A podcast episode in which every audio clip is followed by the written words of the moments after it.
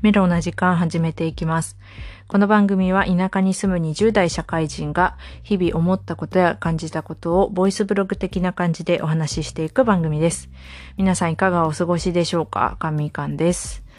そして明けましておめでとうございます。2022年になってしまいました。早いね、本当に。早いよ。私はね、今年26歳になってしまい、そして社会人4年目になります。いやー、ちょっとね、4年目だと、どうなんだろう。なんか、うーん、なんかね、年度末とかに向けても仕事がなんか頼まれて、頼まれてきているよ。もうそれが億劫です。しかも、他の部署の人を挟んで、あの、決めていく、どうするか決めるような仕事だったりするんで、なんかコミュニケーション能力がやっぱ問われますね、そこは。私はどうなんでしょうか高い方なのかわかりませんが、低くはないと思います。多分、おそらく。はい。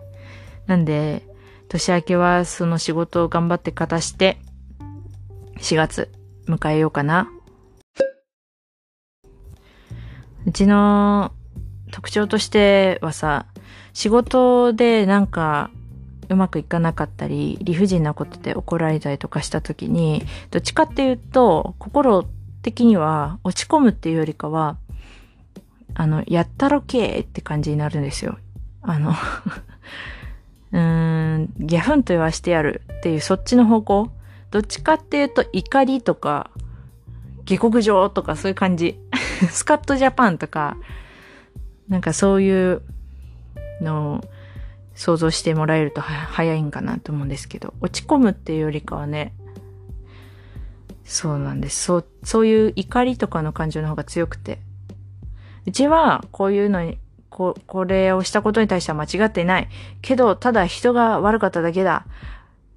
今度見返してやるみたいな。そんな感じで進めてるんです。でも、こういっていいところでもあるんですけど、まあ、感情が熱くなってしまうと、冷静な判断が取れないので、そこは弱点なんですよ。落ち着いてから自分がやってしまったことに対しての反省点とかいっぱい出てきて、冷静に、うん、次はこうしようっていう切り替えとかにつながるんですけど、その最初のカッとなった時には、なんでなんでなんでなんでこうなったなんでこうなったうん、うちのどういうとこがダメだったんだなんでなんでみたいな、そういう状態なんです。だから、落ち込むとかではないけど、もうヒートアップしちゃう。なんで、なんでだ？なんでだ？みたいな。だからね、そこをね、今年はちゃんとコントロールしたいなと思って。うん。いろんな人がいるじゃないですか、こんな田舎でも。だから、私も、その、接客みたいな感じなので、しかも年齢層問わず、いろんな方を相手するお仕事になるので、なんで、まあ、それこそ、うん、なんか、ここで切れるみたいな人もいるし、でも、すごい、あの、仲良くなるような人もいるし、様々なんですよね。でそれが面白いとこでもあるけど、なんか、ね、なんて言うんだろう、立場上ね、その友達みたいに話すわけにもいかないじゃないですか。当然ですけど。だから、その、限られた言葉制限された中で相手に伝えなきゃいけないこととか、うん、なんかうまくこう言われた時にこうかわすみたいな、そういう技をね、もっと身につけてコミュニケーション能力を上げていかないといけないなと思います。うん。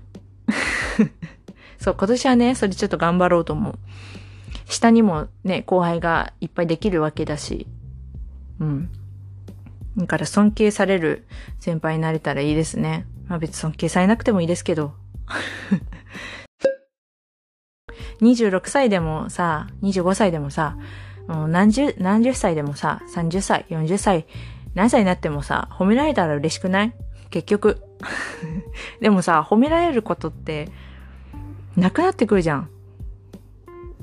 だって、うん。今でも思いますもん。やっぱ小さい時ってめっちゃ褒められてたなって、褒めてくれてたんだな。親が、きっと。わかんないですけど、周りも褒めてくれてて、で、それをすごく頑張れる糧にしていたんですけど、だんだんやっぱ年齢を重ねると、それが当たり前みたいな感じになってきて、なんか、そう言葉じゃ伝え、わら、ん？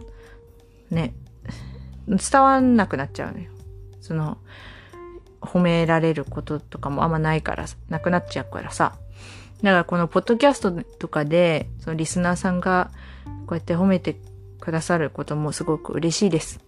褒めて伸びる子なんだなと、私自身すごく思ってます。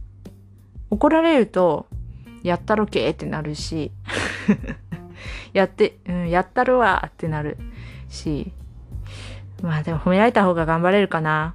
なので 褒めてください。いきなり物乞いですけど。頑張る、頑張るわ。あ自分のペースで。ポッドキャストも頑張るし、仕事も、そうですね、コミュニケーション能力もうちょっと上げていきたいですね。そういう意味で。話をちゃんと、自分の思いをちゃんと、あの、わかりやすく伝えるのと、相手への意見を受け入れられるような大きな器を持っていきたいです。っていう目標。今年の皆さんの目標も教えてほしいです。いやー、頑張りましょうね。今年も一年。コロナも落ち着けばいいね。私は今年はね、夏、花火見たいよ。無理か。無理かな みんなで集ま、集まっててか、私が住んでるところ花火見えそうなんですよね。だからね、そっから見たいよ。ベランダから。っていう小さな夢、楽しみがあります。夏は。ぜひなくならないでください。花火。っていう感じで、今回はこれで終わりたいと思います。皆さんも楽しい、えー、お正月お過ごしください。ということで。じゃあねー。